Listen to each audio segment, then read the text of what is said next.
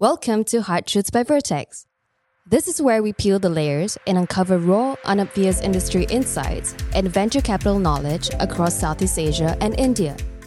When you give a company $100 million and they only need 10, they will find ways to spend that 100, but they will spend it inefficiently. And at the end of the day, they will build businesses that are not sustainable.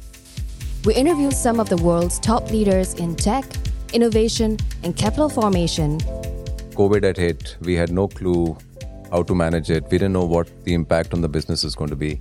One thing we were sure about is that we want to be the last one standing.